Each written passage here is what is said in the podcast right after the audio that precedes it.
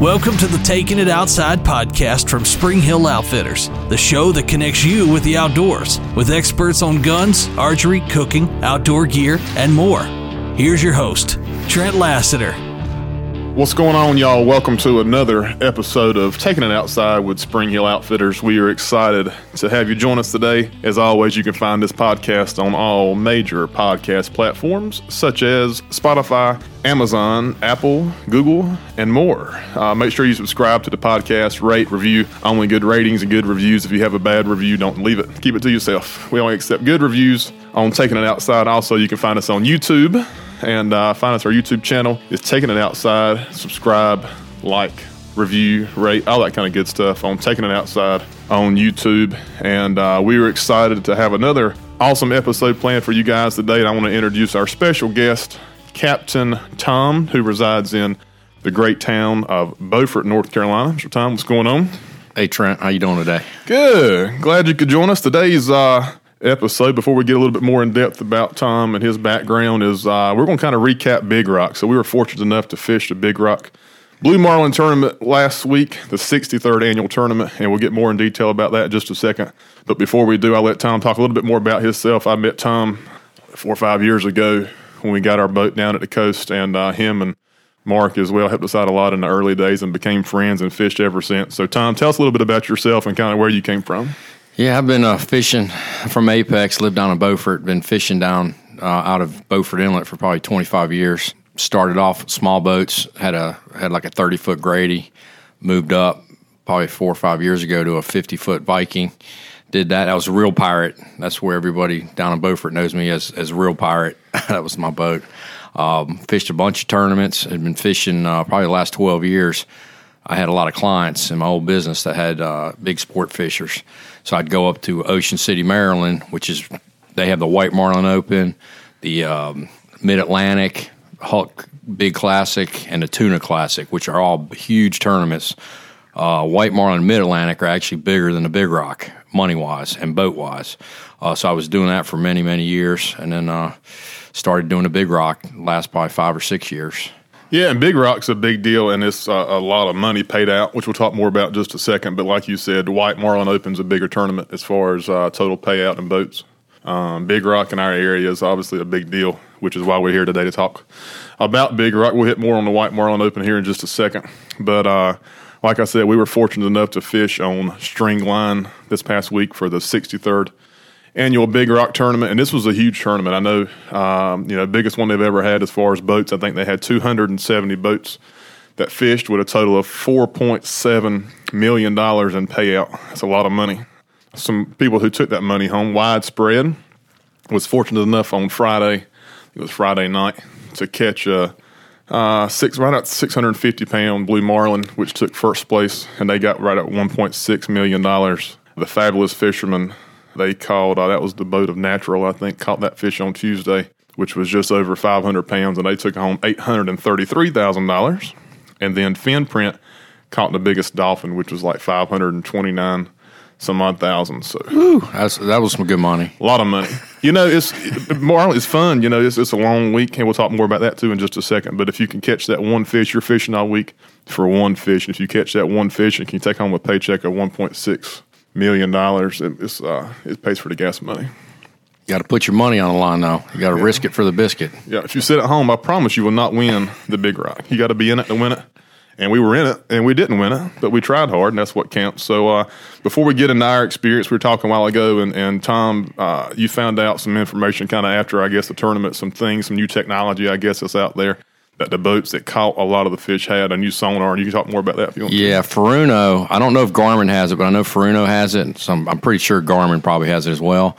Um, I think 60 of those boats, and they had it's a uh, it's a side 360 sonar. So what happens is it's like in a plane. When you're using radar in a plane, it does a 360 um, 360 you know radar beep, so you can see all the planes, uh, any any traffic uh, around you sideways when you use conventional sonar sonar that that everybody's had for many many years, all that does is shoot straight under your boat. So you actually got to drive over the fish to see if what's down below you, which is very difficult. You're kind of guessing.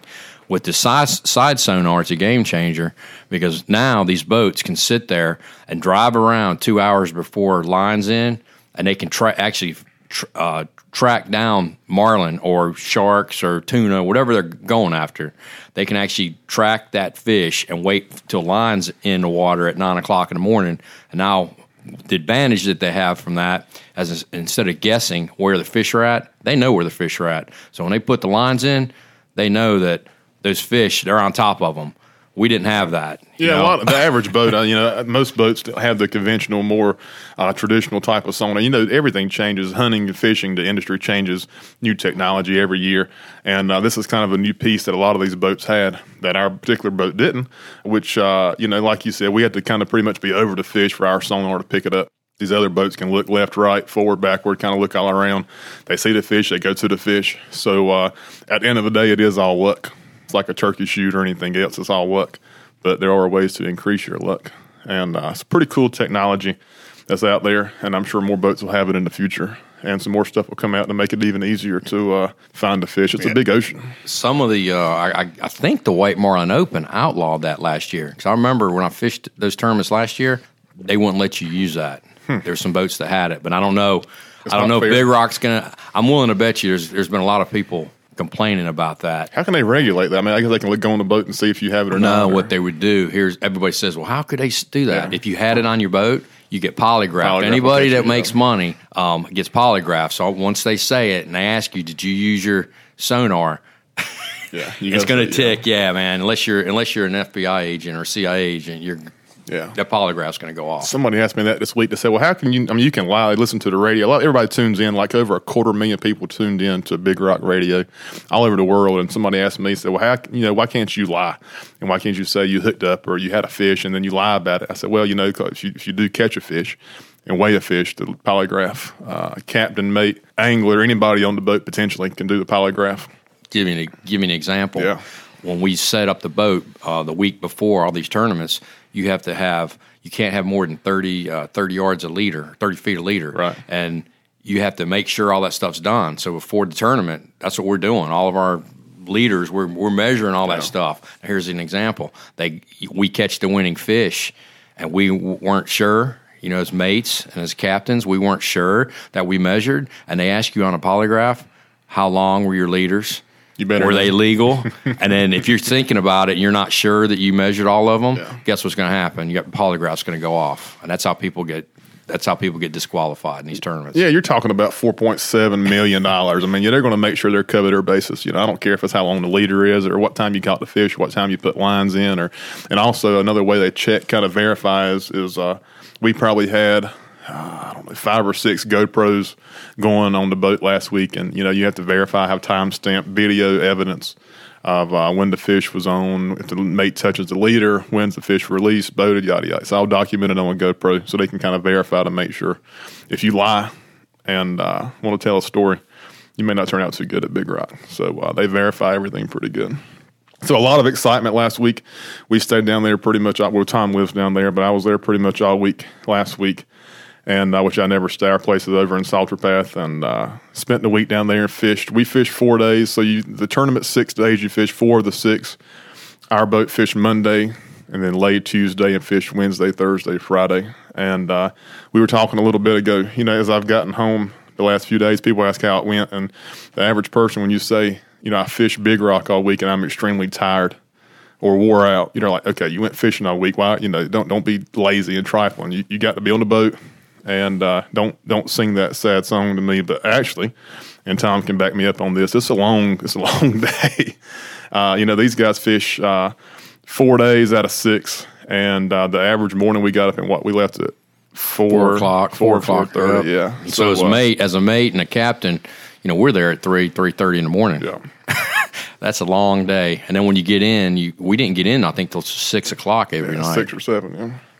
So yeah, those guys are getting on the boat before we get on the boat, and we get on the boat uh, three thirty, uh, three forty five. The boat that we were fishing on stayed in Beaufort over at Town Creek Marina.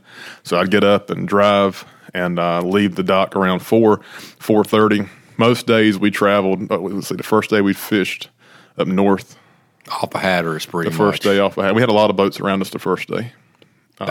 That was a running joke, by the way. Yeah. Was that uh, we we should change the name of it from Big Rock to Hatteras, the Hatteras Village Open, because all the fish caught this year were They all came from literally north. they were all from every fish. All the the best of my knowledge, all the big fish were caught off of Hatteras. Yeah, and then a lot of this is time, and of course we're the second week in June, and fish migrate like ducks migrate. If you're a duck hunter, you know ducks go from north to south, and fish go from south to north, and uh, so a lot of it's timing and water temperature and where they're at, up and down the stream, the Gulf Stream. But uh, most of the fishing seemed to be up north.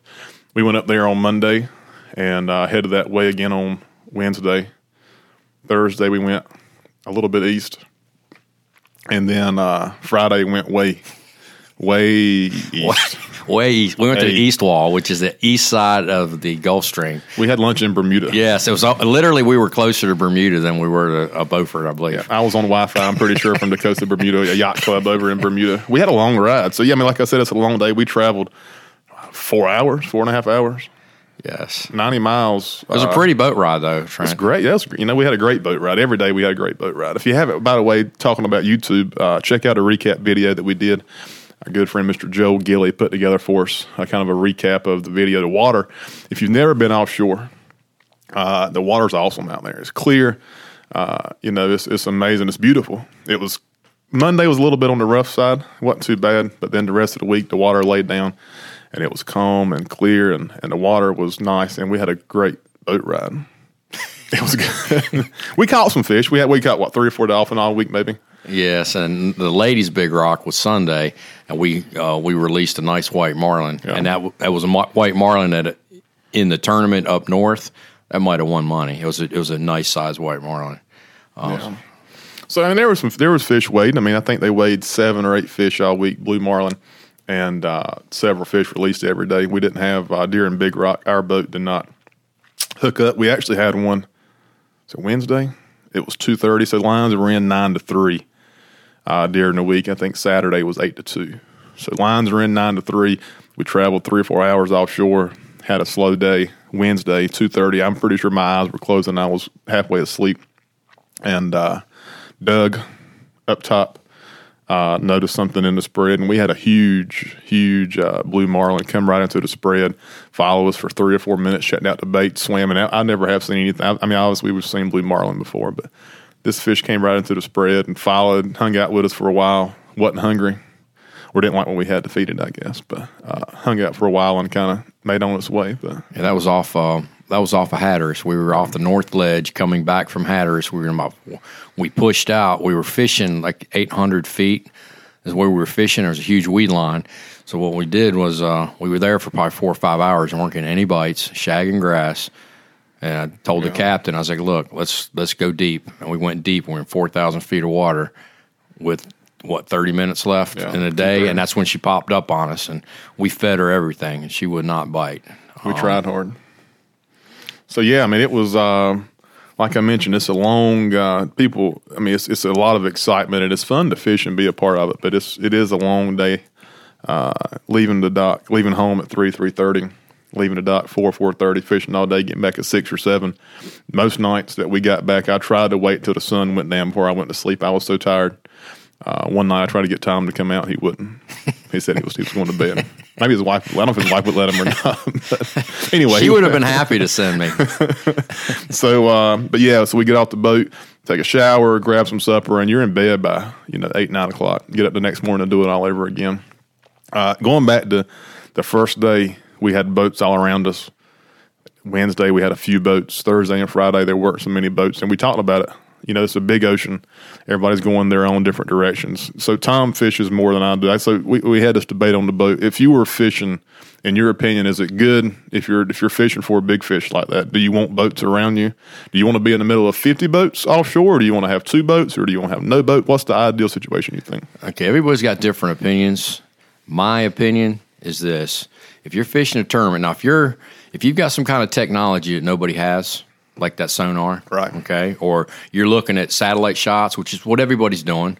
Okay, we had 200 and how many boats did you say were in that? Two seventy total. 270 boats. Out of those 270 boats, let's just say 100 and half of them Right. are very good captains. Right. Okay, and they got they've got satellite shots, they got ROFFS reports. These are all. They're, I mean, those are they're using salinity, chlorophyll levels, you name it. This is high tech stuff. They've got scientists that keep up with that, and they tell you where to fish. Well, guess what?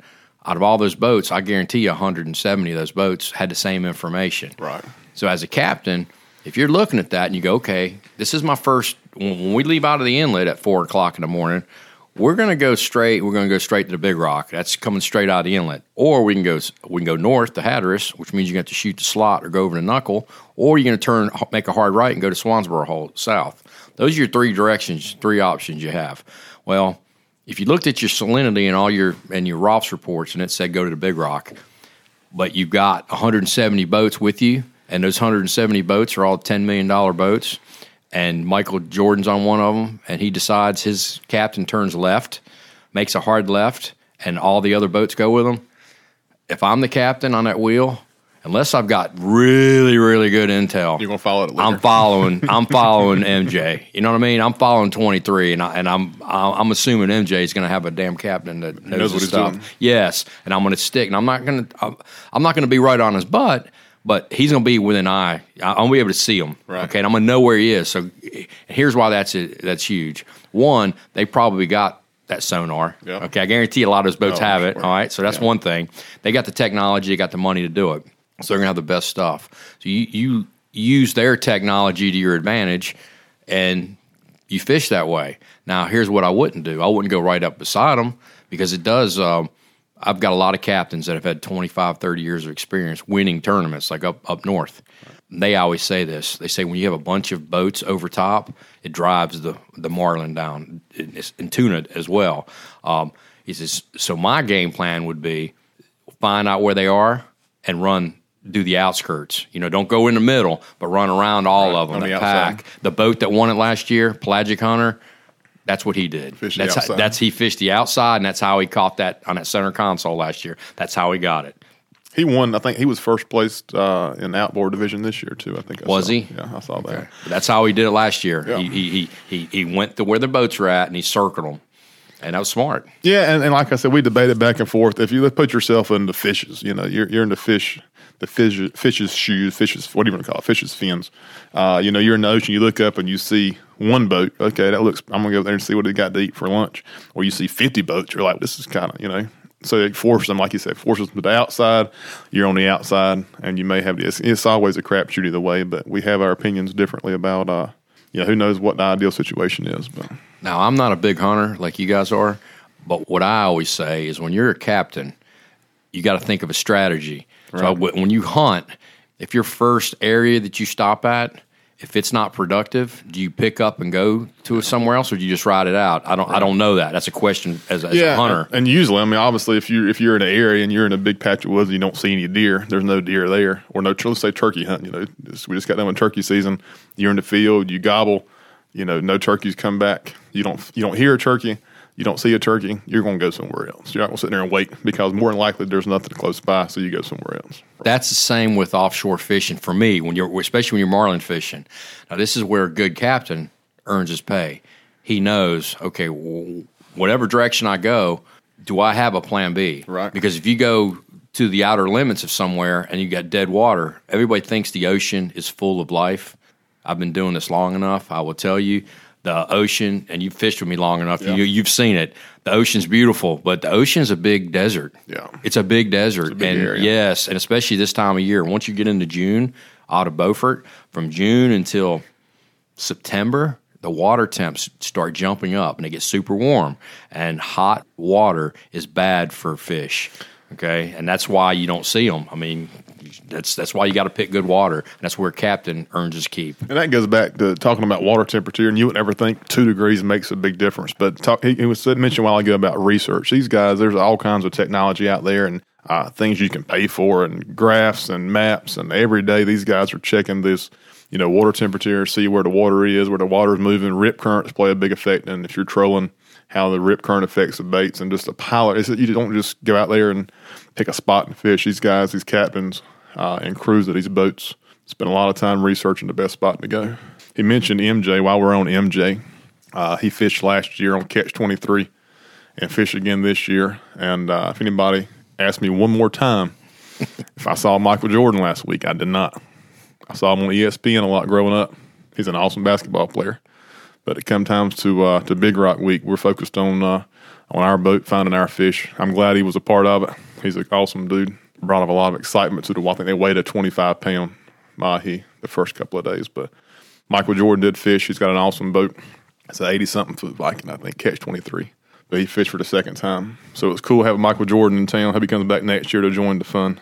And one thing you mentioned while ago, too, talking about going around the slot or the knuckle. For those of you who aren't familiar with eastern North Carolina and the coast outside of Beaufort, Morehead. explain the difference in what the slot and the knuckle are. If you don't okay, know okay. if you got if you're looking at a map of of Beaufort Inlet, you, as soon as you come out of Beaufort Inlet, it's called Onslow Bay, and that's between that's between Beaufort Inlet and Cape Lookout, and that's where the lighthouse is. Everybody, anybody's ever traveled down there, you see Cape Lookout Lighthouse. That's Cape Lookout uh, National Seashore. Now, if you go from the lighthouse ten to twelve miles straight offshore, those are the shoals. Okay, those are lookout shoals. They are very, very shallow. Like some areas, it's two to three feet. So if you were a ship and there's a knuckle buoy. Okay, that's what we call the knuckle. Uh, and there's a knuckle buoy at the end of the shoals. And that buoy, if you become, if you travel in between the buoy and the lighthouse, you, there's a good chance you're going to get you're going to run aground, which is major. And that's where a lot of when you hear the uh, graveyard of the Atlantic, that's where a lot of this ship sank right there. So they put the they put that um, that buoy, the knuckle buoy, out there, and then they've got the lighthouse that kind of guides you. Now there's a slot. The slot is an it's a natural opening. It's not marked and it moves, and that's from sh- between Shark Island and Shark Island is right off of Cape Lookout. Okay, and it moves constantly, so you have to have no, local knowledge of where it's at. And I remember last year you were on a boat with me on my uh, real pirate. Remember it was Water like got shallow. yeah, it got real shallow real quick when we were in the waves, and my and my butt puckered a little bit because I worried we were gonna we were gonna hit bottom. But uh, that's what the slot is. Now, when you shoot the slot, it can save you. That can save you thirty to forty-five minutes, Yep. and that's a lot of diesel. That's a lot of time. Um, it just makes it better, but you better know where it's at. If not, you could find yourself in trouble. Um, I'll throw something else in there, Trent. When we were talking about fishing, um, we've had this debate before with other captains talking about how boats harmonics certain boats raise fish and Yeah. other boats don't Yep, yep. i will say this the boat string line that we were on we had a vibration monday i don't know if you remember it but i was talking about it, was a trim Uh, test. yes and i was like man i said this vibra- vibration is not normal this is not normal and i told the captain i said look man i said when we get back we need to look at this we didn't have anything come up to the boat Not Monday. other than that Monday either. Okay, what nothing came up behind us. Usually, when we run our spread, the spread that I run, usually we have fish come right up the back of the boat because it looks so good. But if it's a harmonic issue, something clanging, if you're a fish, you're not going to do that. So when we came in Tuesday, um, actually we came in Monday. The captain he took my info about the vibration. He had a diver go down there Tuesday morning since we didn't. That's why he didn't fish. Right. Um, and they checked it and they found that trim tab, which keeps the boat where you can get keep the bow down and lets it ride better. Right. That it, basically the bolts came out of the trim tab, and you got a sixty thousand pound boat, and your weakest link is and so basically it was is bouncing off the back of the boat, and also the rudder uh, rudder bearing bolt was loose. And the guy, the mechanic, looked at that and replaced it. So once he replaced it, that vibration was gone when we went out fishing Wednesday. I like to think that's the reason we brought that one big fish up was because the vibration wasn't there. And I'm not sure that would have happened. So. Yeah, a lot of work goes into it. While he mentioned um, the boat string line, I do want to give a shout out to uh, Mr. Darren for allowing us to be a part of his week. Uh, Tom was on the boat, Captain Mark Farnsworth uh, on the boat, as well as Mr. Ed for uh, helping out with the crew and giving us an awesome week of fishing. It was kind of slow, which, I mean, out of 270 boats, how many boats you think uh, released or weighed a fish? Less than half, of course, right? Yeah, it was it was way less than half. Yeah, so less than um, less than half of the 270 boats caught, uh, released, or weighed a fish. So even though we had a slow week, it's not like we were the only boat that had a slow week. There was a lot of boat, a lot of very experienced older captains on uh, well-known boats that didn't catch a fish all week.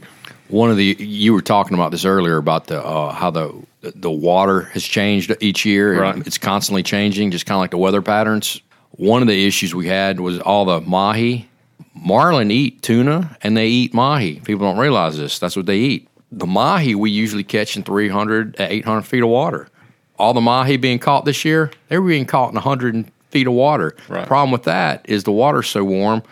Big blue marlin. If you're an 800 pound blue marlin, you're not going to be swimming in 120 fit in a feet of, of water. Yes, that's the problem. You need the big deeper the water, the bigger the fish. Right. That's how it always goes. Um, and that was part of the issue here, and that's why all the fish were up off of Hatteras because it was four thousand to ten thousand feet of water, and the mahi raw being caught in at hundred foot, hundred and fifty feet out of the inlet.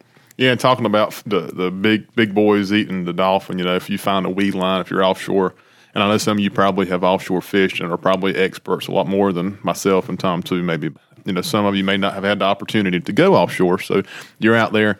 You know, you find a weed line, a lot of dolphin. Uh, mahi are feeding off of that weed line, and then your big boys or big girls feed off of the dolphin. So if you find a weed line, usually work that weed line. See a couple of small dolphin, that's a good sign hopefully there's a marlin somewhere close by that's trying to feed on them. So that's kind of part of the game plan offshore. On that same note, sometimes you you, you go offshore, and we I think you've been with me, Trent, when we've done this. We're, we're getting dolphin like crazy off of weed lines. It's hot, and we're like loading up the box, Yep. and then all of a sudden, it's like the lights were turned off, and there's like nothing. It Right. doesn't man. You can even see them underneath the patches, and they're not coming off those patches. Yeah. Almost always, that means there's a predator, either a big shark or most likely a blue marlin, a big one. Yeah. And they're scared, and he just they just saw their little brother get eaten by So they hang tight. Yes, they hang tight and they're not they're not worried about biting your stuff. And that's usually what happens. Speaking of predators, I will say this week we saw uh, a huge hammerhead shark. Uh, heading out one day, we also saw whales. We were so far, I guess it was Friday. We were heading. That's when we were going across the Gulf Stream. Saw a couple of whales out there swimming around, which was pretty cool. I think that was around Bermuda, I Yeah, believe. that was on the east side of Bermuda. we stopped for lunch at uh, Bermuda and played golf, and then got back on the boat. And uh, so, yeah, uh, you know, we talked about it. If if you're you want to go offshore fishing and you want to have a fun, exciting, fun, you know, fun packed day, try to catch some dolphin. Go off for a half a day trip, an all day trip. You know, go after your mahi, and and you can have fun and catch 30, 40, 50 fish. Have a ball. If you want to catch a marlin, don't look forward to a fun, exciting day. It's uh, a long, it's a long day. I mean, you're going after that big fish. You catch a big fish, great, big paycheck, great. But uh, you know, especially the week of Big Rock, you know, you may be sitting on a boat four days straight and and not see a fish uh, or not catch a fish, and and it makes for a long day. Beautiful, beautiful water. Great guys on the boat to uh, fellowship with, but after four days, you're tired of seeing them. a bunch of dudes sitting around. Hundred percent, hundred percent. A bunch of dudes sitting around telling the same stories. And everybody's grumpy. Uh, Everybody's Fourth mad. day, everybody's grumpy. They want to talk to each other and they just want to eat and drink and keep to themselves. A lot of food and drinks on board. So, yeah. Uh, so, anything else you want to add about Big Rock before we move on from this past week that I No, missed? it was a good time. Hopefully next year's better for us. Yeah, I think you know what we were. This was kind of like a practice uh, practice run for us. We're really focusing now on the 64th annual Big Rock tournament. I feel like that's our year. That's right. I heard something last year. It takes the average person, maybe boat, let's say person, 15 years to fish the tournament to weigh a fish, and then 20 years to win. Think about it. Think about how hard that is. And you, you got to remember something. These people, these guys that are fishing, they're they're good at what they do. these right. captains, I mean, we've got down in Beaufort, we've got world class captains. We've got the bill collector, we've got Sensation, we've got Due South, we've got, I mean, you, you name it. There's like seven or eight, the pelagic. You got seven or eight Carter Rican. You got seven or eight boats that are world. You put them in Costa Rica, you put them in Dominican, you put them any of these good fisheries where there's fish constantly, you know, always around. Oh my God, these guys would eat it up. Yeah. It- literally, they'd eat it up. They're here, and some of these guys didn't weigh fish. They didn't see a fish this year. That ought to tell you something. It's just tough. It is a tough. It's tough to catch a blue marlin. So if you ever get out there and you get on one of these boats and you hook up with one, you know we had one uh, the week before. We took some clients out on my uh, on the boat string line, and we hooked up. I'm I'm telling you all day long it was a seven to eight hundred pound blue marlin, and we had her hooked up for three probably thirty minutes. The guy wanted to get. It was the first time he never fished before, and I told these guys, and they I said when, he, when she jumped and she turned, I said she's the biggest fish I've ever seen, and I told them all, everybody on that boat they never seen one before. I said, "You realize that's the biggest fish I've ever seen on a boat?" That says a lot. Yes, I said, "So be, you just saw something that's special." Yeah. Yeah, like I said, you're trying to catch that one fish. If you catch it, it's uh, a memory you won't ever forget. But if you don't catch it, it could be a couple of long days of fishing. But that's part of fishing. That's why it's called fishing and not catching. All you guys that hunt, that's why it's called hunting and not killing. So that's part of the sport. Talking about Big Rock, the next tournament I know I'm fishing in off of uh, North Carolina is uh, the Ducks Unlimited, their annual Band of Billfish tournament, which is towards the end of July. We're actually going to be on due south for that particular tournament with Mr. Mark Chambers. But between now and then, I know Tom, you're heading up to Maryland, Ocean City, the next couple of days and fishing up there in Ocean City. So, what do you have planned the next few weeks in Ocean City? Yes, sir. I'm gonna be. Uh, I'm running a boat called All In. It's a. Uh, it's an old Jersey Devil. It's one of the original charter boats up there in Ocean City. She, she's won tournaments. One of my buddies that's running a buddy's boat. It's a '62 Viking. He used to be a captain. That's how he learned how to fish years ago on that. Um, his name's Captain Chad Meeks. Anybody, anybody from up north knows who he is. He's a really, really good captain. So I'm gonna be doing that. The yellowfin tuna, the big eye tuna, they're all they basically moved from uh, the Outer Banks north. And right. right. now, the bite in Ocean City is really, really good. Um, there's going to be the Huck Big Game Classic coming up at the end of the month. So I'm going to be doing that. Then you got, I think, at the end of July and August, you've got the White Marlin Open, the Mid Atlantic, and then for all you ladies out there, there's also uh, Poor Girls, which is like the Ladies Big Rock, but it's bigger than the Ladies Big Rock. It's the biggest, I think it's the biggest female tournament in the world. Right. It's huge. I think it's a million dollars on the line for that. It's big. Wow. Um, yeah, so I'm going to be doing that. I'll probably be back in September, hopefully with some hopefully with some cash in my pockets. We'll do another podcast then to talk about some more stories from up in Ocean City. I'm actually going to head up there if all goes well a couple of times. And if you're listening to us from anywhere up and down the East Coast and you're around Ocean City, look these guys up. And uh, I'm sure they'd love to take you out on a fishing trip while you're in the Maryland area. A lot of these boats, I'd say that fish Big Rock, you know, these boats, they don't stay in, in Beaufort or Morehead. These guys travel from Martha's Vineyard down to Big Rock, up to White Marlin, down to Costa Rica, Bahamas. These big boats travel and uh, fish all up and down the east coast of the Caribbean. That's uh, mine and Tom's dream. We talked about it. I'm pretty sure seven or eight, nine hours plus this past week. We're going to the Abacos. That's our goal in life. We're going to. It may be 40 or 50 years from now. Sugarcane farm. We're going to do a yeah. sugarcane farm. Bring, Dad, bring back natural sugar. Dad, if you're listening, uh, we've got a great farm. We found some farmland. We're going to buy some farmland. Have a wedding venue. We'll call it the farm at uh, Abacos. And uh, we're going to have weddings, and we're going to have a boat and do offshore fishing. But no, uh, if you've never been, I, I, I was lucky enough to go once several years ago down to the Abacos fishing, and it's amazing. The water's beautiful, beautiful islands, and and that's a lot of fun.